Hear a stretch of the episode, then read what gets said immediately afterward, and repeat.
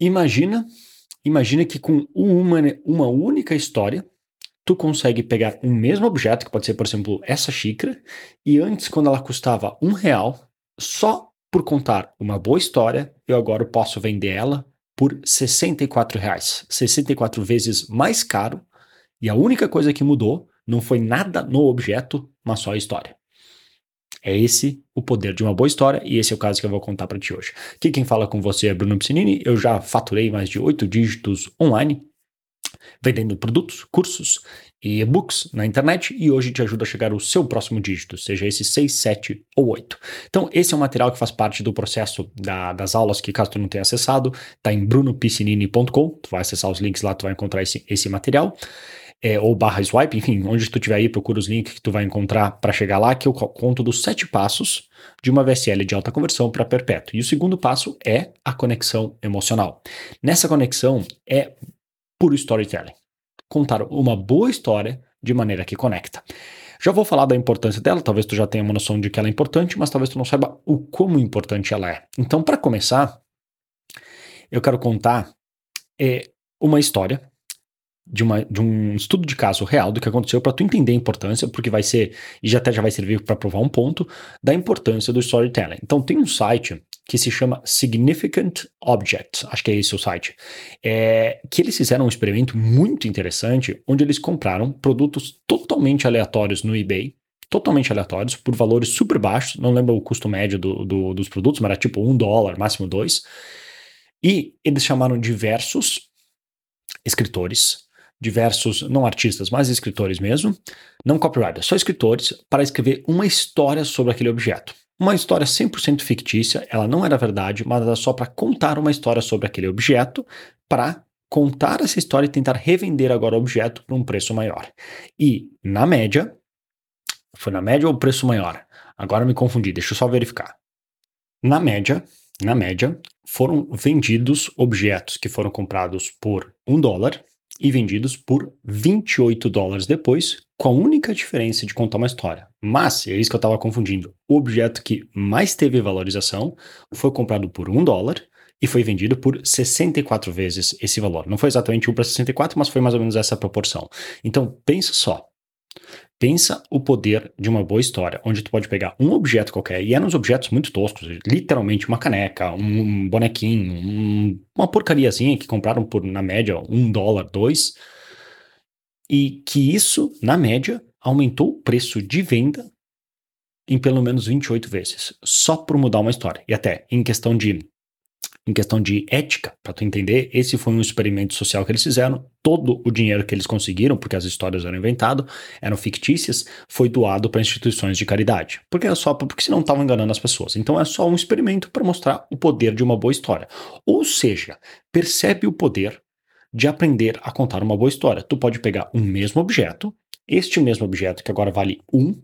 Se eu contar uma boa história, não inventada, mas saber identificar uma boa história do como é que essa caneca surgiu, de como é que ela foi feita, eu agora posso vender por até 28 vezes um valor maior. Ah, mas é que eles inventaram a história, é fictício, não sei o quê. Beleza, que seja cinco vezes mais. Só por contar uma boa história de como esse objeto surgiu, de como ele chegou e se tem uma história por trás. E se ele não tem, achar objetos e pessoas interessantes que tenham boas histórias, porque isso não só conecta, mas aumenta o preço percebido que as pessoas podem pagar por aquele produto. Essa que é a real importância de se contar uma boa história. Por isso que é o segundo passo. Então, essa é uma história para provar um ponto. E por que, que o, o, qual que é a vantagem de fazer o que eu acabei de fazer? Primeiro, é muito mais interessante. Quando a gente está contando uma história, é muito mais interessante a gente escutar, ouvir e ver e, e participar do que está acontecendo, ao invés de eu simplesmente apresentar um fato que eu coloquei junto na história. Então, a história tem esse poder porque é o jeito que a gente se comunica. Segundo, além de atrair atenção, ele ajuda a aumentar o valor percebido ajuda a aumentar o valor percebido, porque agora a gente valoriza mais e sabe que, ah, isso aqui não é simplesmente um curso que pff, brotou do chão, um, um, treinamento que veio do nada. Teve um método, teve um processo. Olha por tudo que esse cara passou para conseguir poder estar na posição que ele está e ensinar tudo isso que ele está me passando. As pessoas vão valorizar mais isso. E até porque teve verdadeiros impérios multimilionários que foram construídos só em cima de uma boa história. Pense em pai rico, pai pobre. É uma boa história contada até a morte. É uma boa história repetida e repetida e repetida e repetida. Então, saber contar boas histórias é uma ótima habilidade para se aprender e uma que tu vai usar muito. E eu quero passar algumas dicas aqui rápida antes a gente ir para os outros vídeos, que aí vai ser entrar, digamos, na parte mais técnica de como escrever as histórias, como por exemplo um dos templates da Pixar que eles usam. Outra grande importância da parte do storytelling é que talvez tu já tenha ouvido diversas vezes que em termos de persuasão, a gente vende na emoção e justifica na lógica. Soa bonito, faz sentido, mas a grande questão é como que a gente faz isso na prática? E a resposta é com boas histórias. Já se acostuma porque tem diferentes níveis de história que tu tem que aprender a contar. Tem desde aquela principal, que é a história no segundo passo da conexão vital, a conexão emocional, que é onde tu conta a tua história de origem, ou história de origem de terceiro, ou história de algum cliente, que faz a conexão e justifica do justifica por que aquele produto agora existe e serve também para conectar a pessoa com aquilo que está acontecendo. Porque que acontece? Quando tu conta uma história de como tu sofria ou outra pessoa sofria, que é relacionado ao nosso prospecto, não é uma história aleatória, eu fui fazer algo que não tem nada a ver com o produto. Não, é uma história que, se tu fez o teu trabalho direito, entendeu o teu avatar a fundo, ao escutar aquela história, a pessoa ela não está simplesmente escutando a história e pensando, ah, essa pessoa passou por isso. Ela se vê lá dentro. E a maior prova é de que tu já chorou em algum filme? Tu já chorou lendo alguma história? Já se emocionou ouvindo a história de alguém, seja em filme, contado ou no livro? Por quê? Não aconteceu contigo? Como é que tu tá sentindo aquelas emoções? Mas é que o nosso cérebro não sabe diferenciar o que, que é real e o que, que não é. Então a gente se coloca no lugar dos personagens e se emociona junto. Por isso o poder de uma boa história. E além disso, a, a história ela tem uma grande vantagem que. Como é que tu discute com uma história? Claro, tu pode começar a exagerar em fatos, e inventar mentiras, óbvio que daí tu pode caminhar para um fake news, então tem como discutir história. Mas eu quero dizer no sentido de que se eu contar a minha história do que eu fiz, do que eu experimentei, contanto que seja verdadeira, tu não pode discutir como eu me senti os resultados que eu gerei. Então tu foge um pouco até em questão de, de conformidade de políticas, de falar de, ah, tu vai fazer X, tu vai fazer Y, tu vai ganhar tal. Não, eu tô contando a minha história, do que deu certo para mim e para os meus clientes. Se o que vai acontecer contigo eu não posso controlar. Estou dizendo o que, que a gente fez, os resultados que a gente teve. Então, é uma ótima maneira de se conectar com as pessoas. E além disso, se tu já estudou um pouco mais de, de copy, quando a gente fala na questão de lead, da lead do, de um texto, uma carta de venda, de novo, cuidado para não confundir lead com prospecto, que é um contato, com lead do texto, que é geralmente, sei lá, um quarto inicial de uma carta de vendas ou de um vídeo de vendas, de uma VSL. Contando uma boa história, tu conecta com a pessoa ali para ela falar melhor contigo e comprar o resto do texto. Então, isso ajuda muito na hora de levar ela para os próximos passos, que é o problema, a solução, oferta e assim por diante. Aí, contado a história, fica mais fácil tu conduzir para os próximos passos, e isso que é importante entender que não é só essa história que tu vai contar a da conexão vital, a da conexão emocional. Aquela ali é que conduz para a tua VSL. Mas depois se acostuma a se comunicar em histórias. Quando tu faz uma afirmação, uma claim, em, do que tu fala em inglês, do tipo, isso vai acontecer, ou isso é assim, ou tu quer que a pessoa quebre uma objeção, aprenda uma lição que tu aprendeu, ao invés de tentar explicar aquela lição de maneira lógica, procure achar boas histórias que fazem um ponto. E essas histórias não precisam ser só tuas. Podem ser tuas, podem ser de clientes. Claro que quanto mais real a história, melhor. Mas nem real ela precisa ser. Olha que louco isso. Ela pode ser tua, pode ser de cliente, pode ser de terceiros que tu nem sequer conhece só para usar como um ponto. Por isso que vale a pena ficar bem atento ao noticiário, porque às vezes tu pega uma boa história e usa como um gancho para vender alguma coisa tua ou simplesmente chamar atenção para um vídeo, para um anúncio que for, mas também não descarte anedotas, que são, na verdade, pequenos trechos das histórias reais, fábulas e parábolas. Agora me confundi qual é qual tipo. Fábula, é, fábula é com animais, parábolas é uma, por exemplo, a parábola do bom samaritano. São histórias que podem ser verídicas ou não. E fábulas, obviamente, são histórias fictícias. Mas percebe quantas histórias e quantas lições eram passadas, principalmente assim por uma pela antiga geração, através de fábulas e parábolas.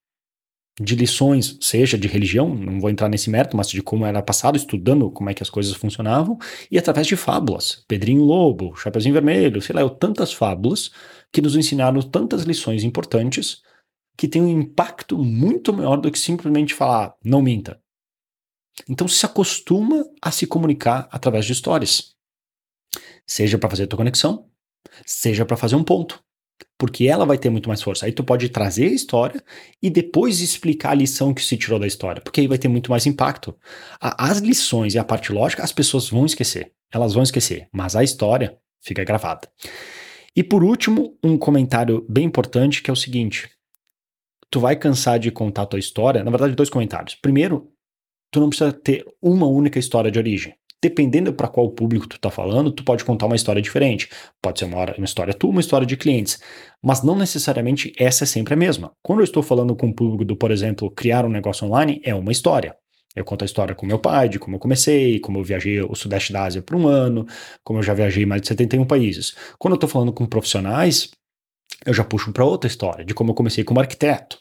Então, para cada público, eu entendo o que, que conecta melhor que eles, porque, de novo, a ideia não é contar uma história aleatória que não tenha nenhuma conexão, mas sim uma história que faça sentido com o público que eu estou tentando persuadir e contar essas histórias. Então, adapte. E por último, pode ter certeza, tu vai cansar da tua história muito antes que todo o teu público, porque tu começa a contar, contar, contar, contar, e para isso, até para explicar de novo essa história, eu vou contar mais uma história rapidinha a gente fechar aqui. Tem uma história de uma, não, acho que foi o Henry Ford se eu não me engano, contou, mas tanto faz a pessoa assim, de uma empresa grande, mas se eu não me engano foi o Henry Ford, que aconteceu que ele, ele na empresa dele, quando eles começaram a fabricar o Model T, eles tinham, eles usavam bastante de anúncios e marketing para conseguir vender mais produtos, e a uma certa altura eles definiram uma nova campanha.